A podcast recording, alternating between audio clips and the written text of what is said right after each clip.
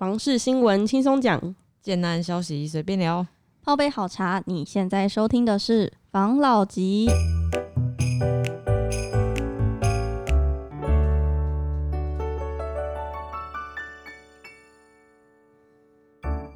关心你的房事幸福，我是房老吉。我是大院子。我是五十岚，好啊，今天要分享什么新闻？我们今天要分享，现在不是六月已经到了吗？对对啊，今天是六月四号。号，怎么办？嗯？应该没有 比较敏感的听众听这个六四的这个 podcast 吧。反正嗯。今天六月四号了，然后六月就我们要再来关心一下五月的房市房市，嗯。因为六月会统整五月的整个房地产的一个状况，做出一个结论。哦，然后我就看到一则新闻，他说北台湾房市进入冷却期，因为疫情比较严重的时候，就是在五月发生的。对，对台湾的疫情，嗯那房市它就在五月受到疫情的冲击。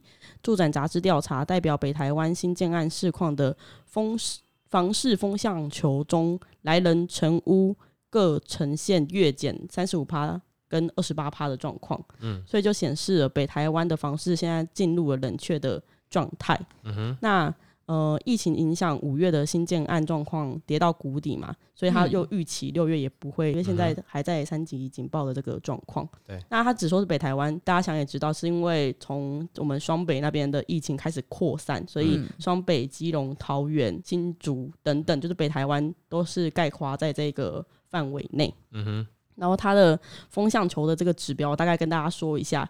我直接拿四月的跟五月的比好了。嗯反正就是预售的推案量，四月的分数如果是九点四五的话，嗯五月就只有八点三五，就它整体是下降蛮多的。然后成屋的推案是维持的，然后再来是广告的批数，就是呃，不管是建商还是代销，在对于建案去打广告的这个费用，嗯从三点八八降到二点九八，就也就是个案场的广告量都降低了，因为现在打广告其实也没什么用，因为没有人敢出门嘛。嗯哼，然后再再来是溢价率，就是来来回拉扯那个溢价的程度是没有变的哦，也就是建商它是没有因为这样子的状态，所以价格有往下跌的趋势。为什么？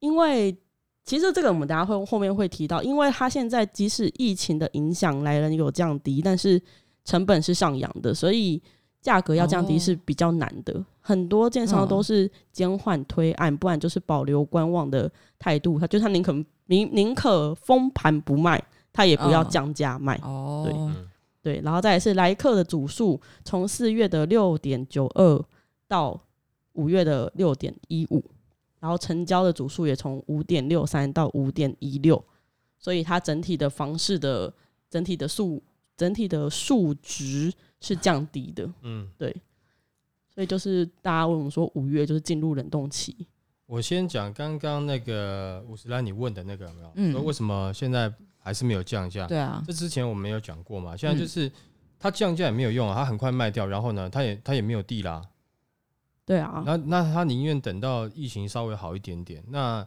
然后他就可以用原来的价格卖嘛，哦，那倒也是啦。对啊，他也不急嘛，现在他也没有办法到处去看地啊，没对对错没错对，啊，所以就先等于是全部都先暂时暂缓嘛。哦，嗯那刚刚讲到说，现在因为疫情的原因，有没有这个呃，等于说是推案量啦，哦，或者嗯销售状况啦，都受影响。我觉得其实是应该要会啦，因为其实前面一段时间有没有已经好这么久了没有？嗯好一段时间，嗯如果没有疫情，到这个时间点，本来也差不多就会稍微会走入大概一个比较平稳的。嗯。啊的的时间点，因为像现在你已经准备就是要进入，因为三二九档期过了，嗯五二零档期其实是后来才有的，以前大档期期没有嘛，对以前大档期没有在讲五二零，嗯。那也就是三二九你推案推到现在大概呃等于是强销期那一个多月有没有没错的曝光广告也打差不多，嗯，本来在这个时间点都会稍微趋缓一点点啦，哦，没错，那嗯但是遇到遇到这个疫情，可能真的是让这个现在状况是稍微冷冻一点啦。嗯啊，不过我觉得哈，像以现在看起来，呃，大部分啊的状况是在北部，那嗯其他的区域有没有？其实还是有个别的区域是在多点开花啦。没错，我我有看到另外一个新闻，嗯，他就有讲嘛，他说，因为我刚刚不是说北台湾的整体房市进入冷冻期嘛，对嗯。然后有一个新闻就说，唯一受影响最小的地方就是整个北台湾，其实是新竹的蛋黄区的房市，比如说，呃，我们都知道的那个竹北整块，嗯然后加上新竹的东区，我们不是前阵子有上礼拜有介绍仓颉夫妇嘛，还上上礼拜，他也就是他也就是新竹东区的案子，嗯。对。对，那因为他说新竹的房市比较不会受到影响，我觉得啦，我觉得应该是因为现在第一新竹的推案量比较没有这么高，但是嗯。新竹的购物需求的人嗯。很多，嗯，其实应该这样讲，因为如果说哈，在新竹我们大部分还是针对呃园区市场啊，没错，那园区的这些工程师们，其实他们在内部有已经有一个形成一个呃潜规则嘛，还是说有一个氛围啦？我们讲嗯氛围这样讲好了。哦、就是说大概诶、做了多久，就差不多要买房子哦，哦，等于是买房子也是他们的一个里程碑，对对对，公认的里程碑，对对对。然后那工程师基本上很多事情他们会希望按照自己的计划、自己的规划哦去走。大概到嗯几岁的时候，他希望能够存到多少钱啊？呃，他希望能够买房子啦，希望结婚生小孩，他大概都会有一个心中的蓝图啦。嗯，嗯那也就是说，呃，到这个时间点，不管怎么样，他还是会想要买。尤其在这个疫情，他们就会觉得说，是不是有机会可以出来杀价？嗯，哦，那即使是杀不下去的话，呃，他们自己大概都会有感觉了，就是说，那我现在不买，等疫情过去之后，嗯，我这些同事又全部要杀出来买的时候，那那些价格又要上去了。没错，所以说，它还是有一些，就是它也许不能去，还是有机会可能成交。嗯。对啊，哦。因为我我们不是前阵子都在关心新竹的市场嘛，然后我就有观观观察到一个状况，嗯。因为新竹它之前它前阵子在遇到红单事件对，嗯。跟政府打房比较严重对严重的那一个时期，嗯哼，它都很多都转成那种呃，你先留名，我先收集名单，然后 VIP 制、预约制，嗯。所以在这样子的状况下，其实暗场的人比较不会有那种突然。因为之前不是排队买房子嘛，然后被红单这个东西一抄下去，嗯就没有这件事情了。对，所以就变成暗场也不会有那种群聚的那种状况，嗯所以他有一点就是因祸得福啦，就是他的这一波操作还蛮蛮顺着时代在走的。他嗯先收集的这些名单，在这个疫情期间有很大的作用了，因为这些人就是已经有望客了啊。对，嗯。对啊，所以他可我觉得建新竹的建安可能也比较没有那么担心疫情真的会影响到客户不来看房子，因为他们手上的名单可能可能我这一我这一个案子可能八十户好了，他手上名单搞不好有五百组，对，对啊。其，实这个也不是全面啦，嗯。那他这样讲是有点全面。你说，呃，北市、新北、桃园是不是也有些案子有成交？也是有啊。嗯那你说新竹是每一个案子都像你刚刚讲的一样，就是呃，它都有名单，也不一定啊。嗯但就是某些特别的建商嗯啊，或者是说他跟某些呃代销配合，手上已经有名单的，嗯，然后刚好又是某些建商的案子，那可能它的销售就比较快嘛。嗯我们知道在新竹地区就是有那几间，就是大家会排队买的嘛。那对。他他也不是在疫情，也不是说在之前打炒房这段时间，他更之前他已经就是名单销售了。嗯。哦。那这这种的建设公司在新竹竹北一带，少说这样加加起来大概也有十十间左右啦。嗯。哦，大概是这样子的，所以可能就是光是呃预约或是他的建案要出来，他就是他原本的手上的客户名单或是排队的名单嗯。打一打就卖完了，然后那其他的名单继续累积，嗯到下一个案子我要的时候，哎、就再从剩下的哦，你可能本来是六十号，对不对？那你现在变成第十五号了，对不对？嗯哦，第一个案子卖完了嘛，我第二个案子你是第十五号，嗯打电话给你要不要啊？要你马上就买了，甚至很多东西都还没有很确定。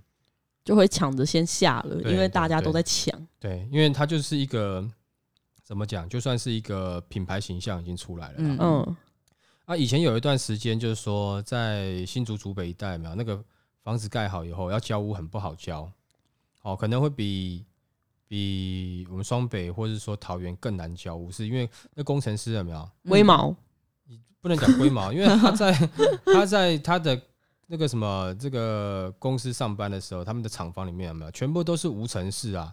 所以他可能有些是用无尘室的规格再来 那，就是龟。毛。比如说那地板就撒一堆钢珠啊，然后看那钢珠会会不会动滚？对啊，会会滚动啊，嗯代表你地板不平，要你打掉全部铺。它就是用无尘室的规格，然后嗯，包含你的那什么接缝啦、什么等等之类的啊。哦，所以呃，有一段时间有没有像、呃北市的就比较大型的代销下去，刚开始去新竹、竹北在在做代销卖房子的时候，哦，其实很不好卖。嗯，哦，就是他们那时候还不是很了解说园区工程师的个性。他他他有时候跟你来一来就跟你讲说，你这个是用什么功法盖的啊？像哦现在都很多开始会讲功法了嘛，但是其实十几年前，在十五年前，新竹竹北那时候工程师他们就很多就已经很懂功法了。所以有一些专案他来，就是他自己对功法不是那么清楚，工序不是那么清楚，会被这些工程师问到。这样很尴尬哎。哎呀，会被问到？那有些销售小姐会被问到，嗯，就是他，但是他如果说他来了以后，他用的是在地的销售小姐的话，嗯可能还好一点。嗯他可能譬如说他整批我们从台台北带下去的什么这种专业销售人员，你下去跟人家销售，然后他那就没问题。没有没有没有，那就有问题。哦，台北下去的，对，哦整批台北哦下去就会有问题，因为你跟他讲说包装形象啦、包装质感、感觉啦，工程师那没有跟你讲这个，那你规格表可以给我看一下吗？哦，你要跟他讲感觉，然后是规格表给我看一下。他只能说尺寸，嗯，然后再来就是，那你这边的这个误差值是多少啊？什么？那你嗯工序是什么啊？然后开始开始开始讲工序给你听啊。嗯哦，像你们之前不是有讲一集是什么什么？那个时候还没有一笔库啦，还没有戴云发的功法，但是哦哭金绑金他们园区的工程师很多都很懂啊，就是相关的，然后你可能续接器呀，对对对什么什么的，这些这些他们都都都会做功课啦，他们嗯就是习惯做功课啦。然后一来的时候，有没有他不是他们的习惯，就是一来他不一定是以前啦，现在可能觉得好一点点。他可能一来不是来给你看房子，他一来先跟你考试，先看你专不专业。对，就是问你一堆东西，然后问你一堆的工序啦、法规啦等等之类的啊，哦，哦，这些都都会问，就问问问了，哎，他觉得你可以的时候，他才会继续跟你讲。哇塞，好讨厌哦以！前就这样，这样嗯这样好吗？那他们就的习惯是这样子啊，平常在公司就是看规格表，你出来你跟他讲讲感觉，你跟我讲那么多感觉干嘛？你要卖什么东西给我？你给我看规格表啊，你懂我意思吗？嗯所以所以这个是每个区域的习性不一样，但是现在、呃，我们北市的一些代销有下去，其实久了啦，哦，也都算是，我觉得都算是在那边已经算是熟悉了啦。嗯不然以前的话，刚去就大家觉得觉得说，哎、我在台北很会卖，干怎么到竹北新竹都会滑铁卢哎。呀，卖不动嗯，啊，就是像这样子的感觉。对啊，这样会不会不好交屋啊？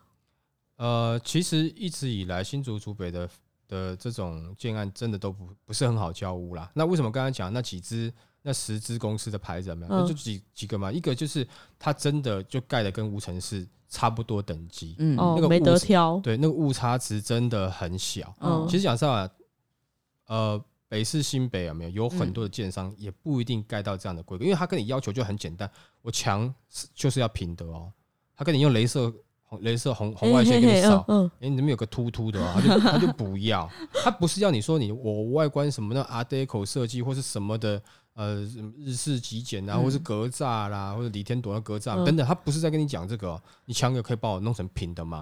平的，完全平，理工理工直男，嗯，理工直男才出现的想法。哎就是完全平嗯，哦，啊，你误差值。就是多少多少以内，几公里几公里以内啊！你真的超过那个公里，他会跟你翻脸。对啊，他会觉得啊，你不都讲几公里以内了？因为在他的认认知，他可能是几毫米，有没有？嗯他可能就要整批订单被退掉了。啊，你都已经到公里的，干那么对单位那么大了，你在那边要怎么要怎么处理？对啊，那你干脆妈的误差值一公尺好了，门门缝误差值一公尺，嗯，看那没有为这边为消费者平反一下。假如我今天都花了大钱要买房子，我是不是当然会希望这个东西完美？对，没有错了。他们也是希望，因为他们在给的东西就是很精密的嘛，所以你们就比如我们建商就是在炒作，哎，我价格啦，然后我怎么样，我都呃，就是说我的工多细好了。那嗯在他们眼里，那你自己讲你工细咯，那哦我就用台积电水准来看。你敢说到这个价格，我就用台积 对台积电的水准来看你，对啊，你你们的单位我不知道是什么，但我们的单位是纳米，用纳米跟你算啊。靠腰，心好累哦。那那几个品牌有的真的就是它盖的的品质就是真的合乎他们的嗯要求。嗯我不敢讲说完全跟无尘室的规格一模一样，但是就是哎、比较接近他们的要求。那有一些呢是让利的让利的，啊，所谓让利，它就是哎、它可能可以比较以让你比较便宜的价格买到，对不对嗯哈、大概就这这两三种啦。嗯，哦，当然品质是优先嘛，当然还有售后服务啦。对啦，是没错。对园园区的客，就是说他跟你打个电话嗯，哦，然后你售后服务要是没有做好，那你大概这个名字就会在园区里面的讨论版爆了 哦，所以大概是这样。哦，来下一则呢？下一则新闻，下一则新闻，你们听到标题一定觉得很奇怪，嗯，为什么？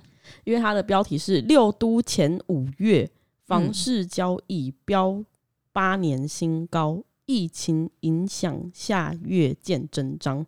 就是我刚才不是才说五月的那个房市已经开始进入激动期了嘛？嗯，然后他这边又看又讲五月的就是房市的交易飙新高，嗯。然后我就细读了一下里面的内容，反正它的内容就是六都的房屋的转移量，就是专交易转移量的嗯，数值是八年以来新高，也就是四月的房市真的是非常火爆的热，也就是今年的房市都很火爆热啊，是到五月的时候开始交屋的时候，嗯。或是开始交易转移的时候，对，就是他才把就是前面那几个月的一些房市的状况状 状况反映出来，然后我大概讲一下，就是它标的新高到底是多高哈，嗯，嗯五月买卖转移栋数由多至寡，依序为新北市六千五百四十九栋，新北市哦，双北之一哦，五月哦，哦，高雄市四千四百九十栋，嗯，台中市四千三百零三栋，桃园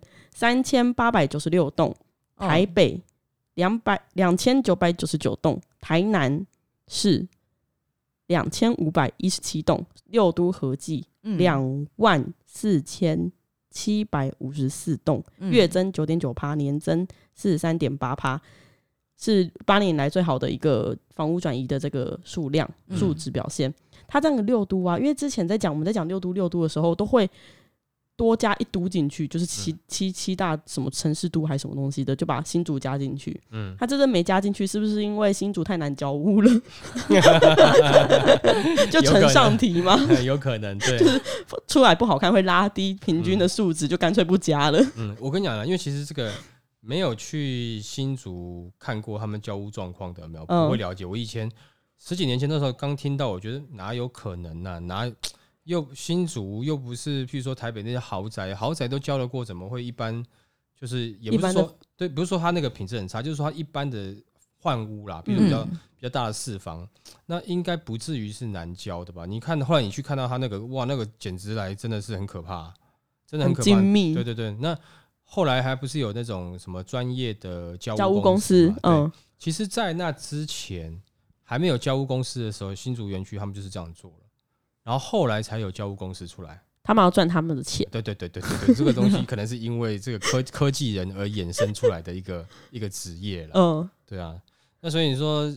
可能是因为这样子没有去含新竹，也许吧，我不知道。要不然的话，他就是讲他讲六都，就只讲六都啊，他不想去算新竹的啦，他懒得去算啊。因为一般来说都会啊，通常就是在讲到房市，感觉新竹就是不会跟他们脱钩，嗯，尤其是讲这种哇塞数字的东西啊，很亮眼的东西啊，因为要不然我们那个我们的观众干嘛敲完我们一定要研究新竹？对，对啊，就是新竹就是一直在这块表现都挺亮眼的，尤其是近几年，所以没有就很奇怪啊，所以我就合理的怀疑就是太难交屋，不然我真的想不到原因呢、所以我要去研究一下新竹到底转移量多少，我在 IG 上面跟大家分享我的研究秘辛。那我要进下一则新闻了。好，现在线上预约看屋跌了三成，因为疫情的关系嘛。嗯。然后业者铺出门都是这种买方。然后之前我们不是都说看屋的人分成几种模式、几种形态，嗯。一种就是我可能就是看看好玩的跟风、跟风型，嗯。一种就是他自己有需求的刚需型。嗯。然后业主一般来说，不管就是卖房子的人，一定都喜欢刚需型嘛，因为嗯你跟风型的，我就是跟你浪费时间呐、嗯，然后现在疫情这个情况出来的，已经不只是刚需型的，嗯是钻石需型。钻石虚型是什么概念？他是说什么？我是觉得有点浮夸啦。嗯他是说非买不可，然后我就在想啊，为什么刚需型跟钻石需型是到底差在哪呢？嗯，然后我就想到两，我一样想到两种状态。第一种是呢，只是那个新闻标题，就是它就只是标题杀人，因为钻石就最硬的硬度嘛，他就是要去夺夺很浮夸地强调，现在会出来买房子的真的是已经非常非常非常非常需要的人喽，不然在这个疫情下不会出来买房子，因为会死哦。嗯对，这是第一种，就是只是标题杀人。第二种是，是不是在这样子的状态下呢？有些人可能，嗯、就是有些人他可能原本住的地方状态不是这么好，嗯所以他有急迫的需求，想要换个地方，嗯换个房子住。他可能正住在双北，他想换 换个地方，换到新竹住，就是这一类的。我就是想，是不是也有这样子的这样子的可能呢？不然为什么会是钻石你这个是影射，就好像是住在万华的，现在一定要跑去买房，我要搬离万华的感觉。对啊，就是有没有这样子的可能？不然有什么好赚时虚的？嗯因为你要看一下你里面的内容，他到底现在、嗯他跑出来看房子，他、嗯他是跟中介看还是跟建设公司看？有所谓代销，他是买嗯预售还是买成屋？如果是预售的话，你这边钻石虚什么虚？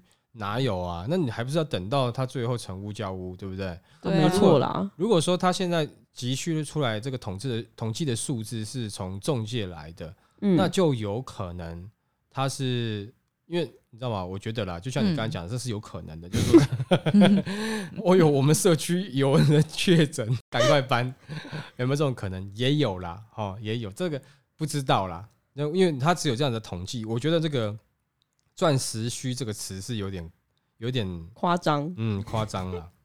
好，应该讲说他某有某方面的，就他可能很想要赶快买，或者是他有可能只是为了要趁这个时间点，他怕之后会涨，嗯对？他赶想赶快下手也有，嗯或是他看了很久了，对不对？那这个时间他决定的，反正就决定了嘛啊，要不然，比如说他在家工作也没事干啊，嗯，啊，不然这个时候把一些事情定下来好了，对不对？嗯房子把它定下来之类的，是没错。诶，我我我刚我看到这新闻，我突然觉得我刚才讲的有可能，嗯你嗯们知道为什么吗？为什么？